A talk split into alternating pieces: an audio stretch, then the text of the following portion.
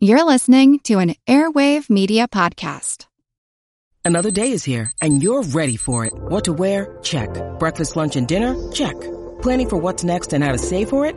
That's where Bank of America can help. For your financial to-dos, Bank of America has experts ready to help get you closer to your goals. Get started at one of our local financial centers or 24-7 in our mobile banking app. Find a location near you at bankofamerica.com slash talk to us. What would you like the power to do? Mobile banking requires downloading the app and is only available for select devices. Message and data rates may apply. Bank of America and a member FDIC. The world is filled with many questions, such as, did giants exist? What is junk DNA? Does it mean that you're trash? Do you ever wonder if aliens have underwater bases in our oceans and that's why there are so many UFO sightings off the coasts of islands all over the world? How serious even is climate change and when should we start building our rafts? Hello, everyone. You may recognize me as Gabby from the History of Everything podcast. And my name is Brenna, and you don't recognize me from anything yet.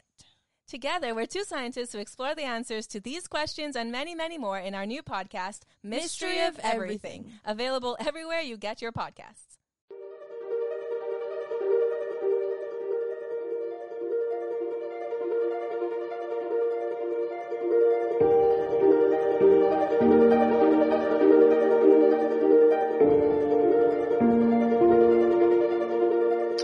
Hello, everyone, and welcome to the All Creatures Podcast. I'm Angie, and today I have a very, very special guest. I'll be talking with Dr. Robin Moore today. He is the Communications Director of Global Wildlife Conservation. His specialty is amphibian conservation. So yes, it's all about amphibians today. So get ready, put your seatbelts on. It's going to be a lot of fun. Uh, and Dr. Moore is also a photographer, an author. Uh, he may not promote his book, so I'm going to right now. It's called In Search of the Lost Frogs, and it was named one of the Guardian's best nature books in 2014. So it's a must read for any of you nature lovers out there. And Dr. Moore is also a fellow podcaster. He hosts a podcast called No Filter. And so we'll talk a little bit more about that towards the end of the episode. He is also a co-founder of Amphibian Survival Alliance. And he's going to be chatting with me today all about the Sehuencas water frog. And I'm just so happy to have him here. And please stay tuned. You're going to learn a lot. You're going to fall in love with amphibians if you're already not, and hopefully learn a lot today from a conservation expert. So welcome, Dr. Robin Moore. Thank you for being here today. Thank you very much for the intro. It's a pleasure to be here. Oh, I know. It's, it's so, it's so lovely to have you and your expertise because we talk about amphibians and reptiles on the podcast here and there as we cover different species. But as a mammal physiologist, I sometimes struggle with a little bit of the concepts or I'm just not, they, they don't come as naturally to me. So I really love the fact that we have an expert on today that is going to tell us all about amphibians, answer all of our questions, and then also share with us the amazing journey of the Sehuencas water frog and Romeo. So for those of you that have been living in a cave and you haven't heard about Romeo, the lonely Bolivian water frog who's not so lonely anymore, Dr. Moore is going to share that story. But before we jump into all that, I just want to know, tell me a little bit about yourself so our listeners can get to know you and your background and how you got to where you are today. Sure. Um, so I grew up in uh, Scotland. Um, as a kid, I would spend a lot of time. Well, we went spent our summers uh, vacationing in the northwest, which is basically just moors and bogs. And uh, to me, it was uh, just a, a, a wonderful environment to explore. So I would spend every waking hour exploring. And um, in Scotland, we don't have a huge amount of diversity of wildlife. So, um, but what we do have, we have frogs, we have newts, we have toads, uh, we have lizards, we have snakes, and those were sort of my entry point to to nature. Um, so I would spend a lot of time looking for newts and for frogs and for toads, um, and was just fascinated by them. Um, to me, they were they were like little kind of like living dinosaurs. Absolutely, you know? yeah. Um, yeah, there was sort of a, a, connection with, with the past. And I think what, what kid doesn't love dinosaurs? You know, I, I, was fascinated by dinosaurs and yet here we had these little, little creatures that had rubbed ankles with the dinosaurs. Um, and here they were still alive. And I think what intrigued me about them too was you could actually collect the spawn. You could bring it into your bedroom and raise the tadpoles. And it was kind of like watching evolution on speed. Right. Yeah. Like, you know, in, in a couple of weeks, you, you were seeing this like just change and metamorphosis from this denizen of the water to this denizen of the land, you know? Um, and that was just incredible to me, just fascinating to, to watch that.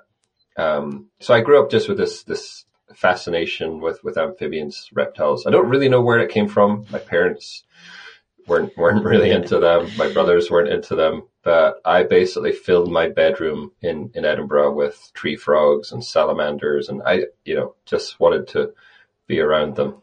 Um, and then, so I went on uh, sort of an organic evolution myself to, to studying biology. Uh, as soon as I could, I, I, went to the rainforests of West Africa to dissect chameleon poo for cool. a couple of months. Um, I love poo. I'm a big, I'm yeah, a big poo fan.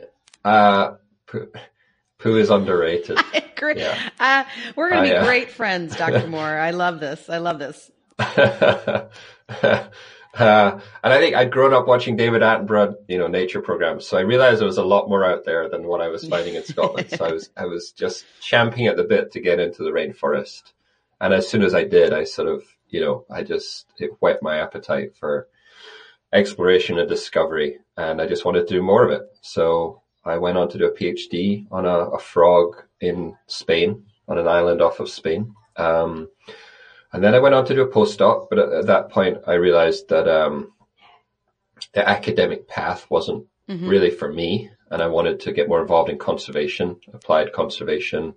And I'd wanted to work for, you know, an NGO, a nonprofit for a long time. So I actually got it, offered an opening at Conservation International, heading up the amphibian program.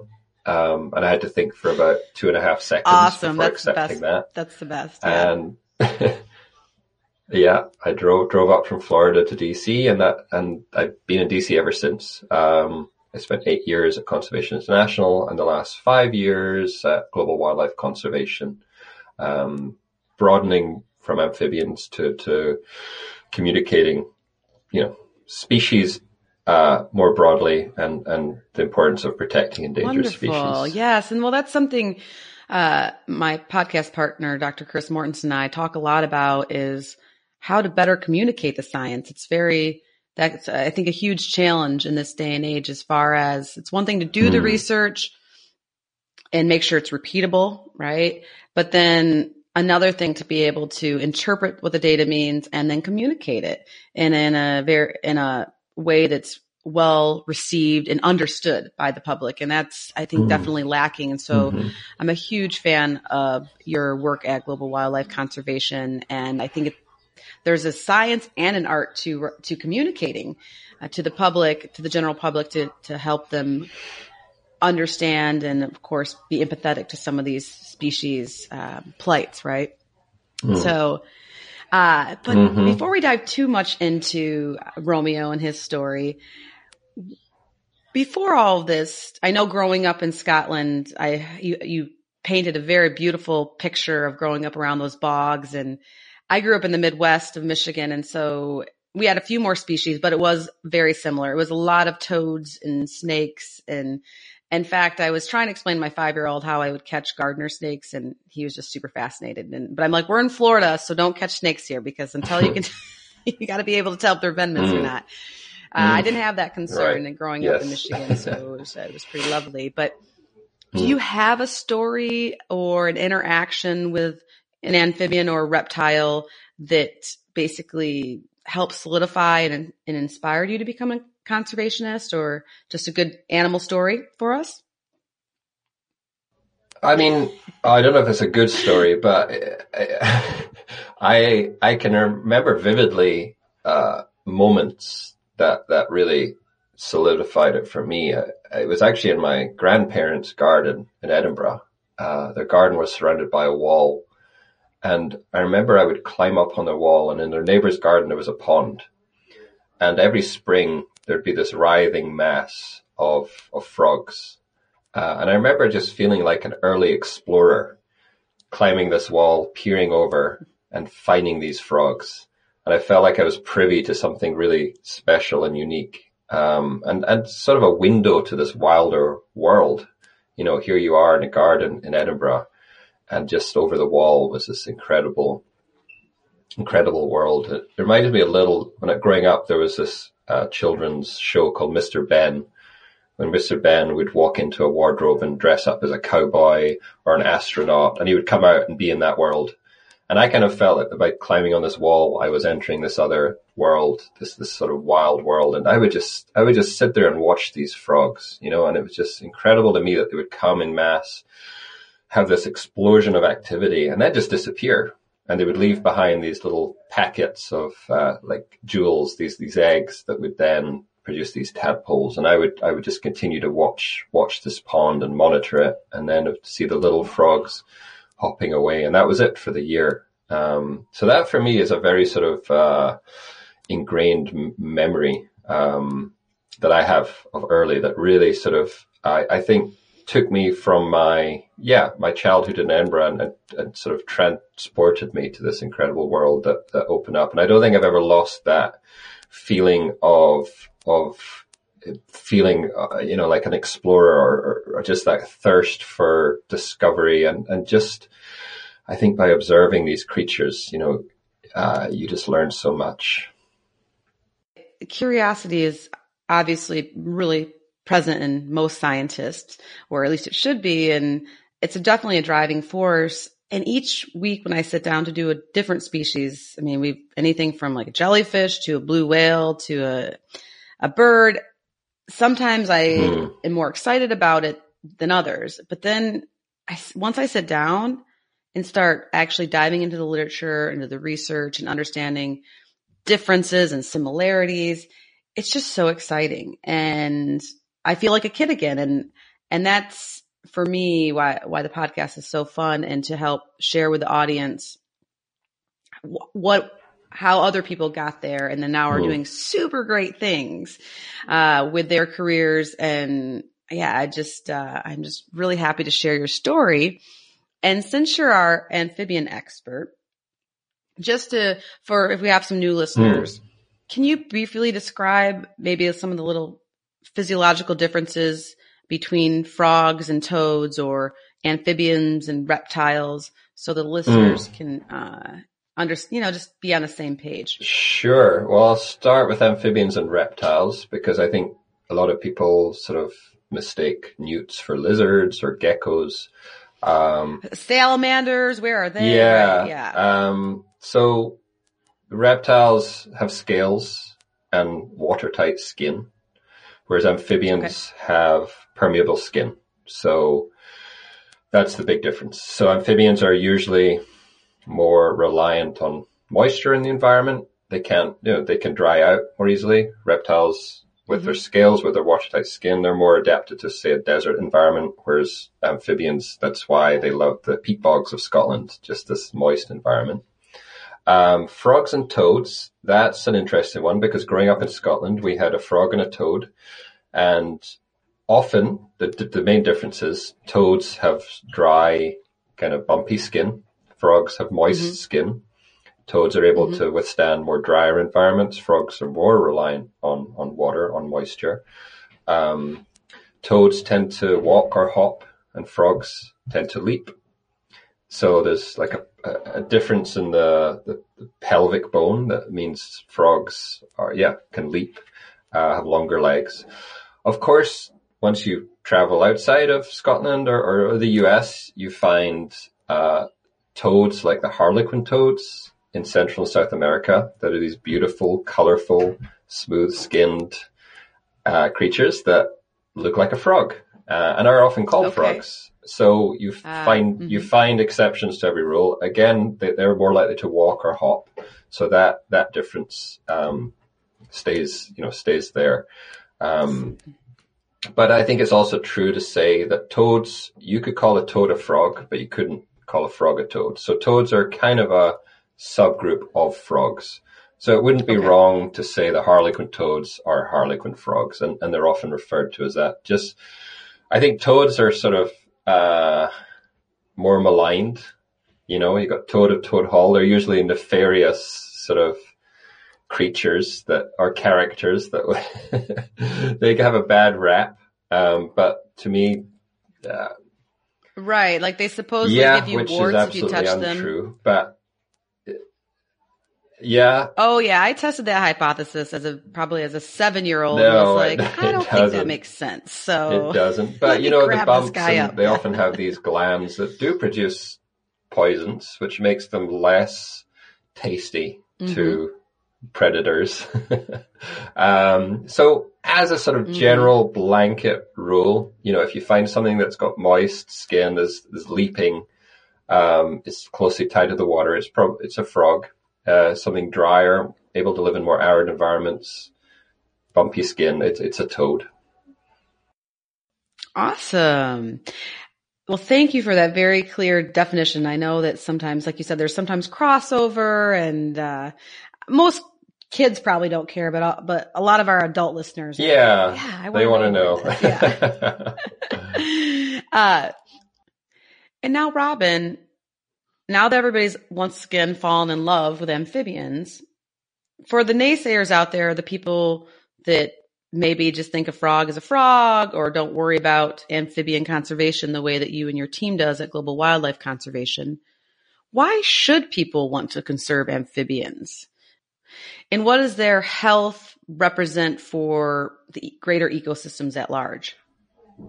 Yeah, so one one story that sticks with me, Wangari Maathai, the, the late Nobel laureate, um, spoke about when she was a kid growing up uh, in Africa, and she would see these tadpoles in these streams near her house, and they would collect them, and you know, um, when she went back years later, she found this dry stream bed, and the tadpoles had gone, and it, it, it was a visual symptom of a sort of deterioration of the environment. Um, and that connected with me, I think, because it was sort of an appreciation of these tadpoles and these frogs as just part of, of her world growing up. And I think for many kids, it's, it's, you know, who doesn't want to be able to take their kids looking at frogs and tadpoles and it, it just diminishes the richness of our world if we don't have them. For those people who need a more practical reason, um, they, Not they me, also- but I know there. Are... no, I know a lot of people. A lot of people. What's the point of frogs? I know it's. Um, they play a very important role in our ecosystems um, as both predator and prey. So they eat things that we don't like. They eat disease vectors, crop pests, mosquitoes. Um, so they keep those things under control. If, if you lose frogs, if you lose salamanders and newts, um, you're going to have things out of whack and you're going to get more of those insects that they eat. Uh, they also have, they have a tadpole stage, most species, and a, a land stage. So the tadpole stage actually helps regulate water quality. So they found that when you remove tadpoles from a system, you get more algae, you get, again, just things go out of whack.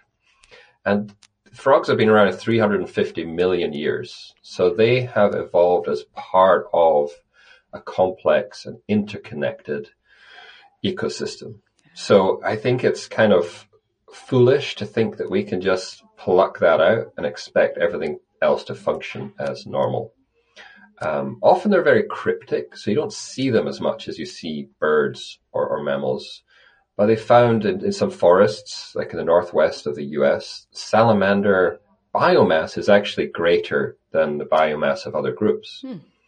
So they, they contribute an enormous amount, amount of biomass to the forest. And, and there they've also found that they eat leaf shredding insects that help contribute to uh, mitigating climate change. So insects are eating leaves, obviously, that are, are helping the tree absorb CO2 from the atmosphere. If you lose the salamanders, you have uh, more of these insects that are eating the leaves. So you have these complex uh, trophic cascades, I guess, that when you lose the amphibians, you are affecting the whole food chain.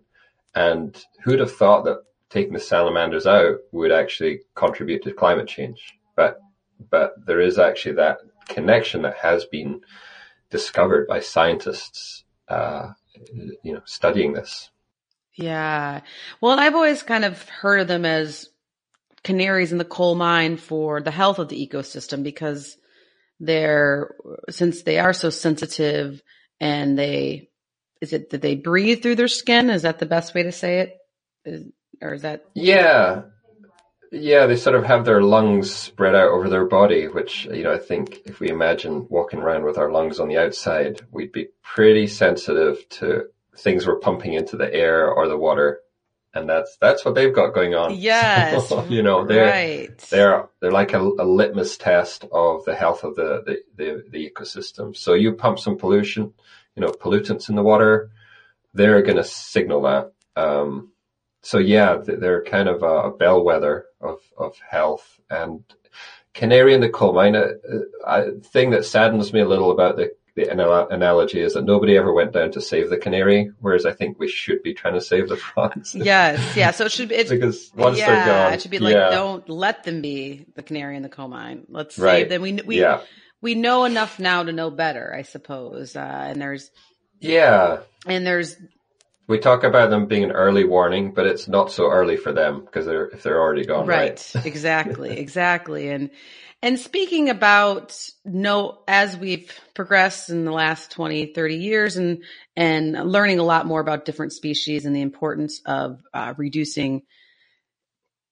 extinction or and or paying more attention to it. Uh, there, we often on the podcast have I don't want to say doomsday stories, but you know, there's a lot of things that are Mm. looking kind of bleak, and we don't want to draw, we don't want to depress people too much. And so I'm really excited to have you here today and to share kind of the meat and bones of the podcast about the Sehuencas water frog and its conservation story. So if you wouldn't mind, uh, for those of our listeners that don't follow a lot of nature blogs or Facebook sites, uh, for me, it was all over my feed, uh, recently because it's the great news, the hopeful news, uh, about the Sehuencas water frog and Romeo. But if, yeah, if you wouldn't mind going to a little background about that conservation story, what the Sehuencas water, Bolivian water frog is and what its story looks like. Yeah, for sure. I think it's a really important point that I think hope is a more powerful Yes. motivator than Yes. despair or Mhm. sadness. So I've always tried to sort of trade in, in hope. Um, and that was sort of the instigation behind the Search for Lost Frogs, which I helped spearhead to uh, really, yeah, say, yes, it's a bleak landscape, but let's also focus on hope and, and what, what we're working towards. The Sehuencas water frog was a really uh, interesting story. Um, 10 years ago, uh, a team of scientists collected uh, one Sehuencas water frog from the wild and, and took it into captivity. And the reason they did this is because uh, this lethal pathogen, a fungus, was sweeping through the habitat. And this, this fungus, the chytrid fungus, has wiped out frogs from Central South America, North America, it's every continent that they, they live in. It's, it's really devastating. And sometimes the only, uh, sort of band-aid solution is to collect the frogs to, to keep them safe. You can treat them in captivity until we've tackled this, the problem in the wild to put them back. So they collected a, a water frog with the idea of, of establishing a sort of captive assurance colony to breed them, to, to have, you know, individuals that they could put back. The problem was that they never found another one. So they found this one male that sat in a tank waiting for others and they were looking and they just could not find a single other Sehuencas water frog in the wild. Um, so I think we all feared that the frog, you know, was extinct in the wild and with one individual left, you're, you're not going to save the species. So it had been 10 years, you know, in this lonely, lonely tank. um, the species only lives up to about 15 years. So we were actually concerned that Romeo was at some point going to croak and be the last of his species. Um, so we decided to partner with, with the museum in Cochabamba, Bolivia, who, who house the, the water frog and come up with a campaign to try and get support to send people into the field looking, you know, a last sort of ditch attempt to find a mate for, for this frog. We decided it would be kind of fun to partner mm-hmm. with a dating website. So we reached out to match.com and we said, you know, how about we create a profile for this frog that we started to call Romeo? Uh, cool. and they were as yeah. excited as we were. And, and they, they got on board, fully on board and said that they would match anything that we raised online Wonderful. to support these expeditions. So that, that was really wonderful too. And it really gave that sort of impetus to fundraising. So, so we launched that campaign actually on Valentine's mm-hmm. Day, of course, last year. Um, and Romeo got a lot of love. You know, it, it, the story got out there. Um, and we raised enough money to send teams out to, to look for, for a mate. And his, uh, so, uh, just to interrupt really quick, his profile yeah. is, we'll, we'll put it on the show notes for listeners that haven't, aren't familiar with the story. But can you tell us a little bit about what his profile, of course, his picture. So maybe you can describe what he looks like, but then, um, if you could tell us a little bit about his profile. Uh, yeah, I, I have to remember. I, it was over a year ago we put it together, but uh, we. Uh, so I mean, he's a beautiful looking yes, frog for one. Very thing. handsome. He has this incredible orange, very handsome, incredible orange, orange belly that, and this sort of. He's he's kind of big, bulky looking. These folds of skin, uh, very distinctive. Uh, and one of the unusual things about the water frogs, their eyes mm-hmm. kind of face forward. So you can actually, you look at them head on, you know, you can, uh, yeah, you can make eye contact, which is kind of, I think, very powerful. Um, and we decided to have a little fun with the profile match really uh, went to town and really helped. Uh, yeah, I was reading like yeah, I was reading for, like for it said like I have a I have a Spanish accent, but I'm a pretty simple guy. I tend to keep by myself. I definitely want kids. I never married. You know, they really like anthropomorphized it, which I actually think is very yeah. clever, right? And very it makes people relate to it. And we all know the more you can relate to something, the more likely you are to embrace it, right? Yeah, I think what connected with people was it's sort of a human story. Right. They, they could re- relate to the loneliness yes. aspect, looking for love. So we really did try to uh, tap into that and to to build Romeo's character. You know, I think it does build that emotional connection. If you feel like you know Romeo or getting to know Romeo, yeah, we, we created a Twitter Twitter account for Romeo, or I should say Romeo created his own Twitter account. Uh, and you know, he's been, he's, he's got a growing following. Um, and again, just trying to, trying to give Romeo personality. Uh, I think, I think really helped in, engage people. Just, just the act of giving him a name and, and a frame of reference that people could immediately connect. Romeo, yes, they know that's, you know, story. Uh, I, I think there's so much noise out there. When you're communicating these stories, it needs to be simple and uh, connect with people immediately. And I think that's what this mm-hmm. did. They see it. Romeo, Lonely Frog, profile on match.com. I get it, you know? Uh, yeah. We've all been there, yeah. right? Yeah. So absolutely. we really, yeah. Yeah. And I, so I think, I think it's sometimes a fine line when you're anthropomorphizing animals, like how far to go.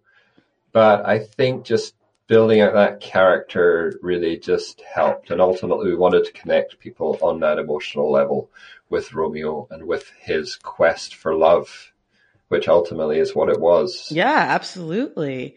And so you were able to raise some funds and there was a recent expedition to Bolivia to look for more matches for Romeo, more Sehuencas water frogs. Uh, can you give us an update on expedition to the Bolivian cloud forest and uh, how it went?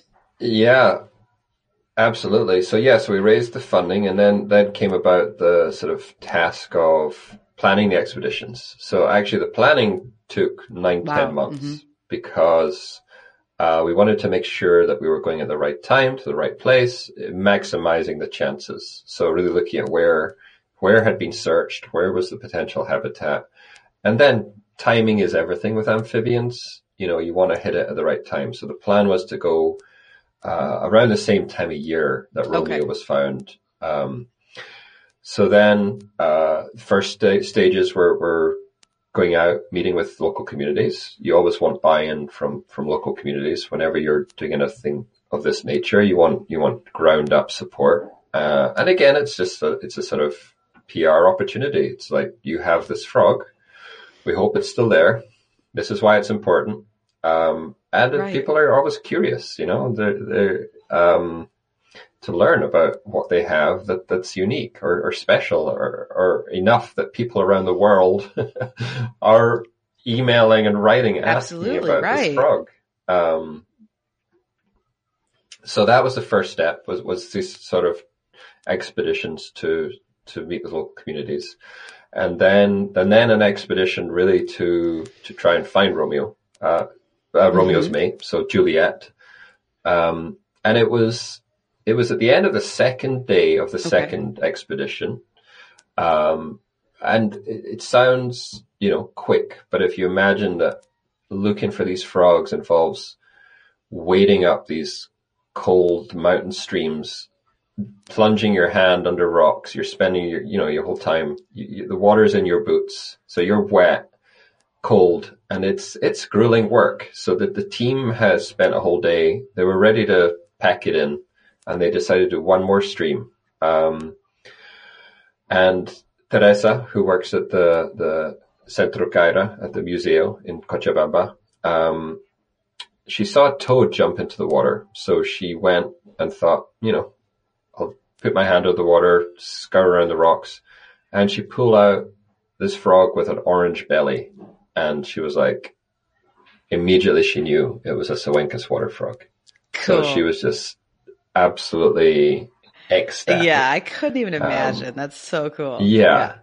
Yeah. She, you know, she's been looking after Romeo for 10 years, you know, Wow. so Mhm. I don't think I really ever imagined that they would find Romeo a mate uh, after 10 years. Um, the one they found was actually, first one they found was actually another Romeo. So it was a male. Okay. So it was, but to, you know, it was verification the species was still there. So they kept looking until they had found, um, basically five individuals in this, in this one pool. Wow. Okay. Um, yeah, so it turned out to be three females and two males. So, um, so it was fantastic. It was, it was just, yeah, we were all just, you know, bouncing off the Um, walls. I know. What I mean, they- you you hear that message, and it's just it's just the most Yeah. hopeful thing, right? It's just you know, I mean, it, it's, it's really yeah. incredible. So many expeditions don't So- don't go this way, and so for it's not only you know if you find the one and it's a Mm. male, so it's like okay, at least they're around, and then you find a few more, and there's uh, how many females did you say they ended up? Uh, three, females. So then you end up with Yeah. three Yeah. females. That's just incredible. Ah, It it was incredible. So then I, as soon as I heard, I basically got my flight down to yeah. Bolivia um, to join the team to go and and uh, document, um, you know, the, the area, the search, the the team, um, because obviously we wanted to tell the story. Um, so I got to go and visit the stream where they found Juliet, uh, and just the, the cloud forest was absolutely phenomenal. It was actually unlike any cloud forest I had seen. Um, I I was able to take a drone to get an aerial perspective, and it just it stretched on for as far as the eye could see. This incredible cloud forest with these tree ferns that just gave me this real sort of primordial Mhm. feel. You felt like this, you know, you, you a dinosaur could have, you know, broken through Yeah. the vegetation at any moment. It was that kind of like just had that feel of primitive being there for just for eons. So that was just phenomenal and, and really, you know, it's hard to imagine a beautiful, seemingly pristine environment like that without the frogs there. So it was just incredible to know that they are still there and we have, you know, an option to, to try and bring them back to, um, you know, their previous abundance. Yeah, exactly. I mean, that is, that's, that's the goal, right? And so that leads into the next Hmm. question. So this all, this all happened in, in February, like recently, right? Yeah, very recently, uh, January, I think we, January. Right around Valentine's Day. It was a few weeks before Valentine's Day, actually, yeah, that we announced that Juliet had been found. So yeah, it was, it was January. Yeah, almost a year, you know, after the, the campaign. Wow, that's just so incredible. And what is the plan now for Romeo and his new friends, Juliet's and other Romeos? So the plan now is uh, the first date. So it, before you put any uh, animals together, you want to make sure that you've covered the risks of disease transmission. Or so we did some pretty thorough screening to test both Juliet and Romeo for for the disease. Um, and then Romeo actually has, started showing, displaying the signs of being ready to mate. And Juliet has eggs. So it's actually breeding season right now. So I would suggest Wow. watch this space very, very soon because within the next Mm-hmm. a week or so, we will, uh, we will be announcing what happened on the first date between Romeo and Juliet. So that, so they, they will Exciting.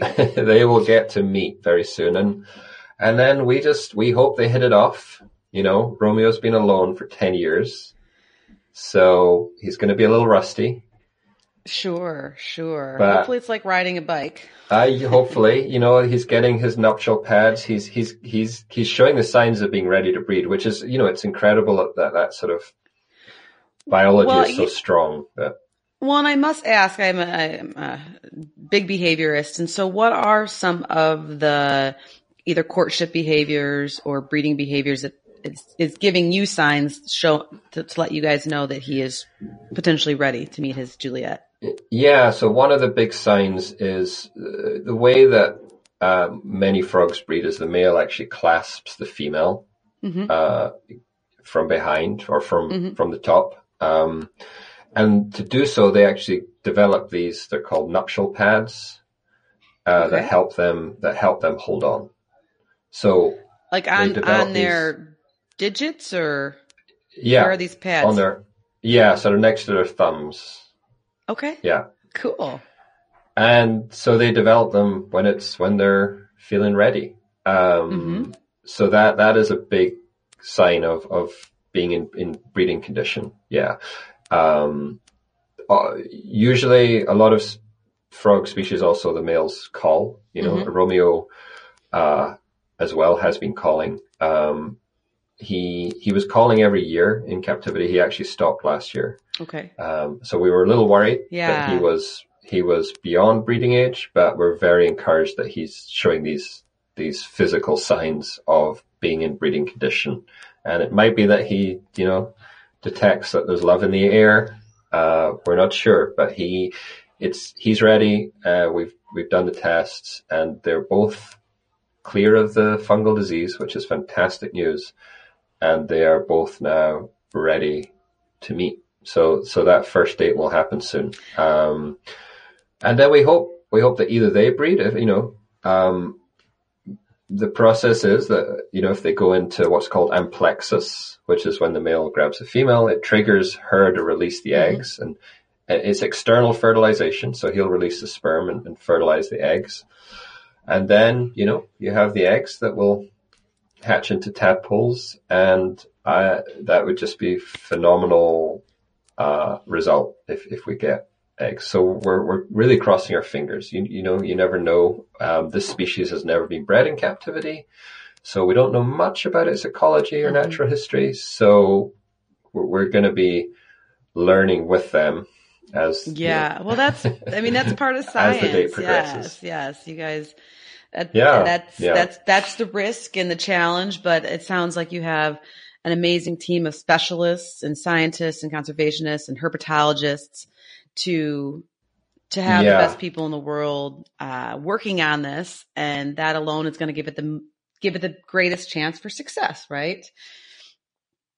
Absolutely. The, the team at the museum uh, in Cochabamba um, have a really good track record of breeding a very closely related species, which is the Titicaca water frog. So they they have bred them in captivity, and they have you know a network of expertise, and we have a network of expertise, and, and together we're really trying to bring in the the world experts to to sort of uh, advise and help implement this plan to to try and breed these animals. So yeah, you know we have we have the world's the world's experts, and we're also speaking with one of the experts in gamete freezing. So we would also like to to freeze the gametes so to give us options if, if they don't breed naturally, even if they do breed naturally, to uh, make sure that we're increasing the the diversity, genetic diversity, um, to give them the best shot at survival in the wild. If if these happen to be the last individuals of the species, um, we'll also continue to do surveys just to to see you know, if there's more out there, as that would give us a better understanding of their status in the wild, um, and the sort of the threats and how we how we move forward in reestablishing the species in the wild. Because that ultimately that's the end goal of any conservation project is establishing the species in the wild. And, and captive breeding is one Right. tool in the toolbox that we are trying to use to, to, to do that. And it's, it's a common, um, tool with amphibians because in the wild, at least 90% of tadpoles die before they turn into frogs. They're, they're predated, you know, Yeah, many high, a things in the high mortality rate. Uh, yeah. And that's the strategy. Very high mortality. So in captivity, you can basically, you can have a, you know, close to 100% survival rate. So you can really quickly boost populations in the wild by rearing tadpoles in captivity and then, you know, introducing them when they're past that most vulnerable stage. So that's a sort of a common strategy with amphibians is captive breeding and then, Wow. then Yeah, absolutely. And well, we are rooting for your team and for Romeo and for his Juliet. And I'm at the edge of my seats. This is, this is like better than any reality show. I probably, I'm obviously an animal lover and uh, love Absolutely. amphibians. So to me, this, this is what I want to, the news I want to focus on. And so we'll, we'll have to make sure we stay connected and that are, um, and for our listeners out there too, we'll put our show notes together that will link you to, uh, Dr. Robin Moore's, uh, he has a great Facebook page and then of course global wildlife conservation as well. And for the average person that is a listener, um, that maybe isn't able to be as heavily involved in conservation as they would like, do you have any advice about what people can do to help these endangered amphibians and and or reptiles in general? What what's the average person to do? Yeah, I mean, I think one of the unique things about amphibians and reptiles is that so many people actually have them either in their backyard or close by. Um, Mhm. And I think I hear a lot of stories of people saying, I used to see them, I used to have them, um, I haven't seen them in years. So I think one thing is sort of on that local level, just understanding um, what what is native to the area, what people can do to encourage frogs, toads, newts, whether it's building a pond, helping build a pond, um, being involved in a local group that's, you know, you have these local frog watching groups Yes, where people yes. go out mhm. and, and provide really important data on the status of amphibians because I think long-term data sets are really important to understand um, what's happening with them. Are are they being influenced by climate change? You know, are they changing breeding timing and behavior? Are they moving? So just everybody, I think, uh, can find out what's happening and contribute to that. And I think on a broader scale, you know, it sometimes feels like these things are far away and removed from our everyday lives, but I think our, our choices on a daily basis really affect that. You know, what we're buying, what we're, you know, are we buying products with palm oil that's contributing to deforestation in Indonesia, for instance? Um, just being aware of, you know, are we using plastics that are, that are being discarded and living in the environment and ending ending we- up in water streams and watersheds. Ex- exactly. Are we using pesticides? A lot of the chemicals that are, are used in gardens or, or uh, get into the water table and, and I mean, not only affect the amphibians, you know, ultimately affect us. So I, I think being attuned to the amphibians and what, what's happening is ultimately being attuned to the health or, of the ecosystems that we're also living on. I think, I think this idea that we're sort of above and separate and apart from nature is really sort of arrogant and dangerous. And naive. We are uh, naive, totally naive, and we are part. We are as much a part of these ecosystems um, as the frogs. So, I think just reconnecting with with our ecosystems and environment and understanding the rhythm of the wildlife and of the land, I think is just a really uh, for me, it's sort of well, it's very therapeutic. It's it's it's just being attuned to our environment, and I think it's that's very ingrained in us to to sort of connect in that way. So I think just con- being more connected and and the, the power of just ed- being educated and informed and making good choices and encouraging other people to make good choices, I think will build an army of good stewards of our ecosystems that we all rely on, not just the frogs and the newts and the salamanders, but us. Right. Oh, absolutely, Dr. Moore. And I, and I think that that's, I encourage everybody listening to tell a friend today about the Sehuencas water frog, about Romeo and his story. It's, it's a really fascinating and fun and hopeful story. It's not finished yet, right? This is like, this is like the, It's, not, finished. and it, you know, it's like the, it's like the final episode of The Bachelorette or something, you know, The Bachelor, like what's going to happen? And so, so get Yeah. your friend, yeah, get And I your think friends part- excited about it now and then st- stay tuned. Yeah, and part of the this the story with Romeo and Juliet is we're, we're also trying to uh, make it easy for people to help save this species. So uh, we, you know, part with match to raise support. The next step will be raising support for new housing for the frogs. To you know, they're going to need some somewhere to live. We're yeah, actually you've got a, you got a thousand tadpoles. What are you going to do with them? Exactly. So we're we're setting up a register so that people can go in and and support uh, different aspects of their needs. Oh my goodness. Uh, Is it like a baby register or like a, a like Yeah. a, something you wish for when you're getting married or having children yeah, or something like that? like uh, pla- planning for the future register. Exactly. I love it. Oh my gosh, Dr. Moore, this is just, you're, you are making my whole entire week. This is amazing.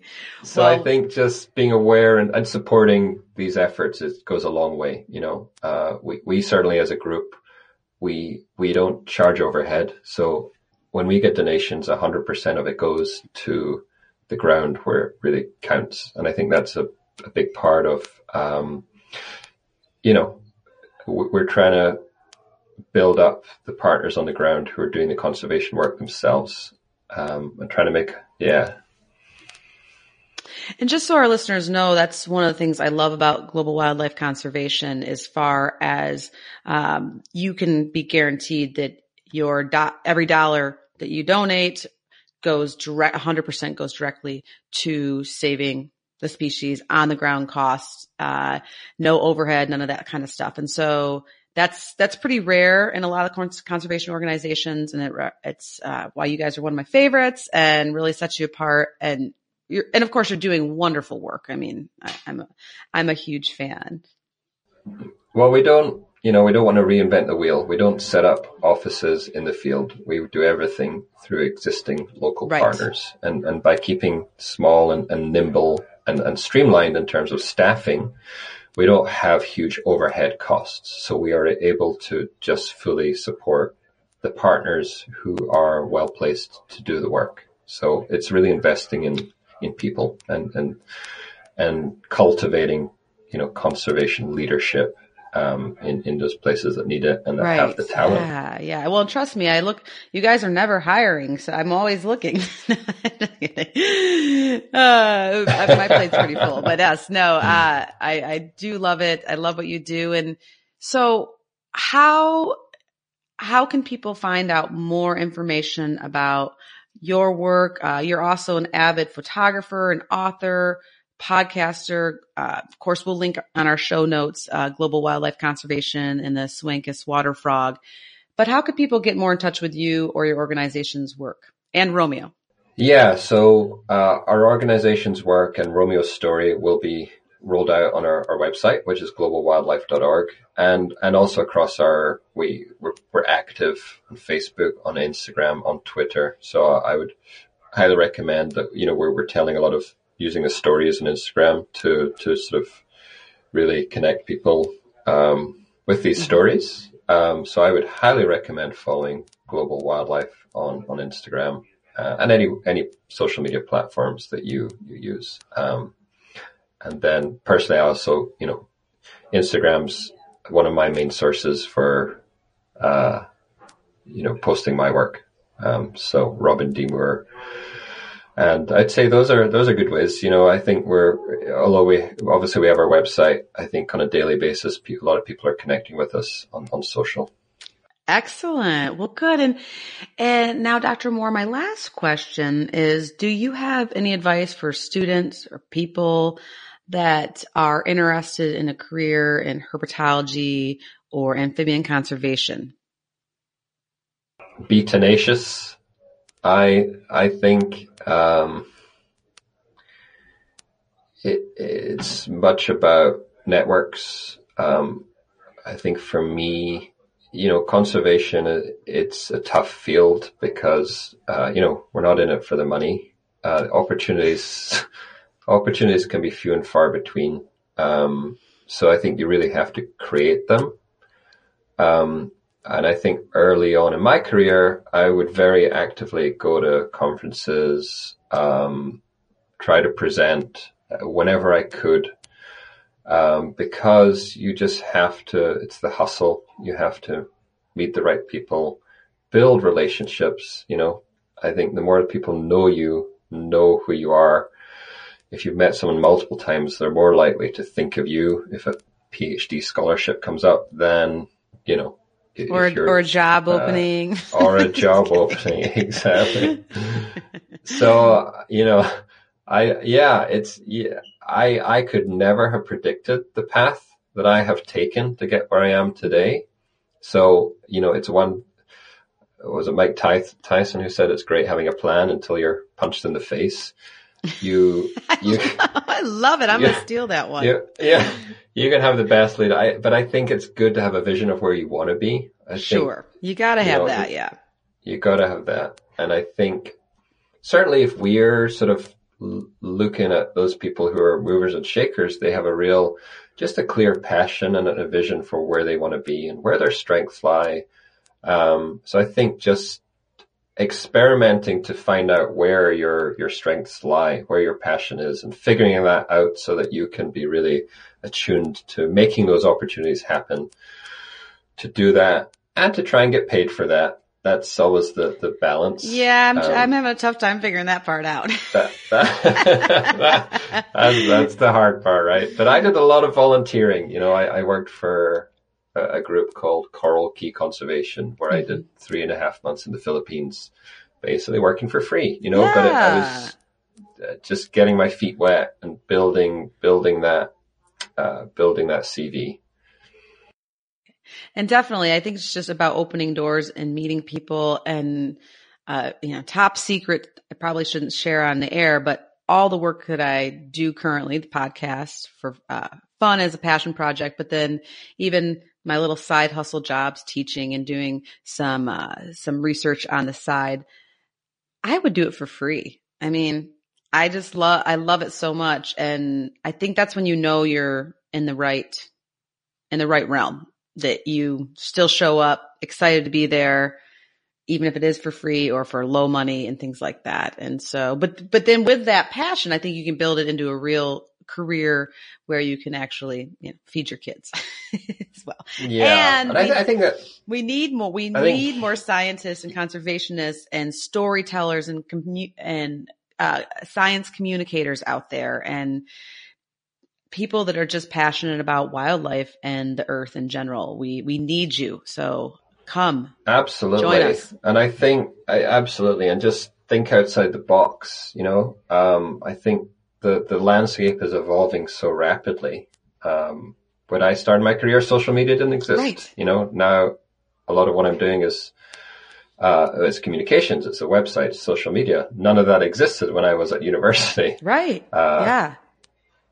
so I couldn't have known, but I think it's it's just it's it's staying attuned to those changes and finding your your strengths and opportunities and, and making opportunities happen. I think nobody's excited about you as you are, and I think that's something I learned early on. You know, I would go up and excitedly introduce myself and my interests, and people don't really care until I prove Yeah. No, it's true. until I sort of was tenacious and was still there four years later. They're like, okay, this guy's kind of serious. Uh, and I think you just have to prove that you're not a sort of flash in the pan, like that you're, you have the grit to stick with it, even if things are tough. Yes. And you're like, I'm still here and I still want to do this and I'm committed to it. And I think you just have to absolutely, I think grit is probably the most important quality when it comes to finding your, your path in conservation. Ah, I love it, Dr. Moore. It has been such a blast, informative, fun talking with you today. We learned about quotes from Mike Tyson. We learned about having some grit. and uh, we got to hear stories of your childhood. And most importantly, you were able to really share with us the story about Romeo and the Sehuencas water frog and why it's critical that we do something now. We have the opportunity. We ha- all the pieces of the puzzle are in line and we just need to keep keep on keeping on doing it. And so with that, of course, we're going to need some funding and but the stars are aligning for Romeo and Juliet and it's going to be a really exciting story to follow. So I, I thank you for your time. I thank you for you and your staff, um, both in DC and then of course down in Bolivia for all this hard work. It's just really hopeful, really incredible.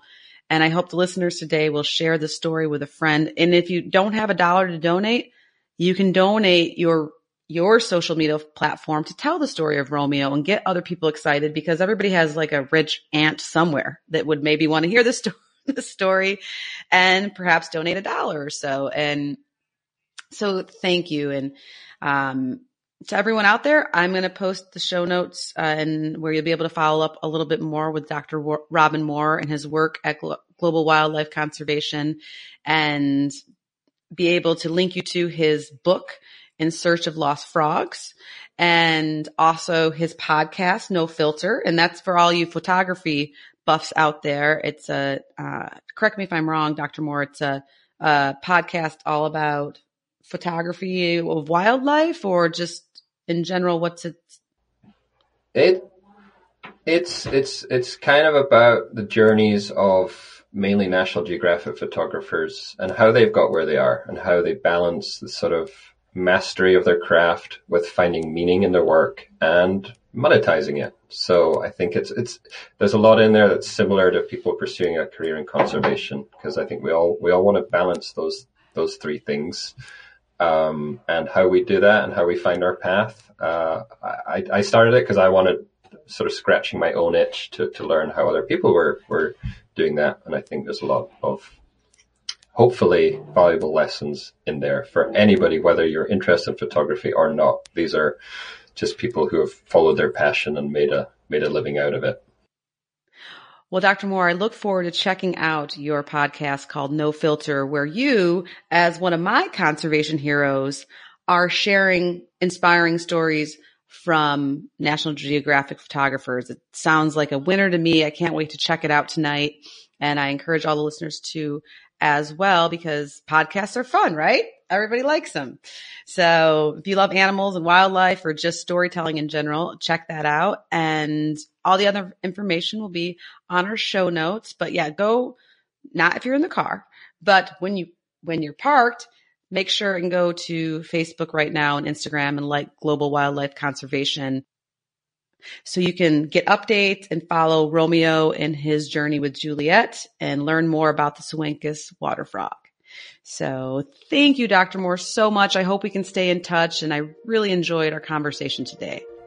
Thank you so much. I really enjoyed it, and I hope people do sign up. People can sign up with their email address to, to keep abreast of Romeo and Juliet's story. And even a dollar can buy worms for Romeo and Juliet for a week. You know, every, everything, every little helps keep them happy and healthy, and uh, hopefully will help them consummate their relationship and save the species. Oh, I love it. Will do. Thank you so much. Take Thank care. you, Angie. Bye bye. Bye bye.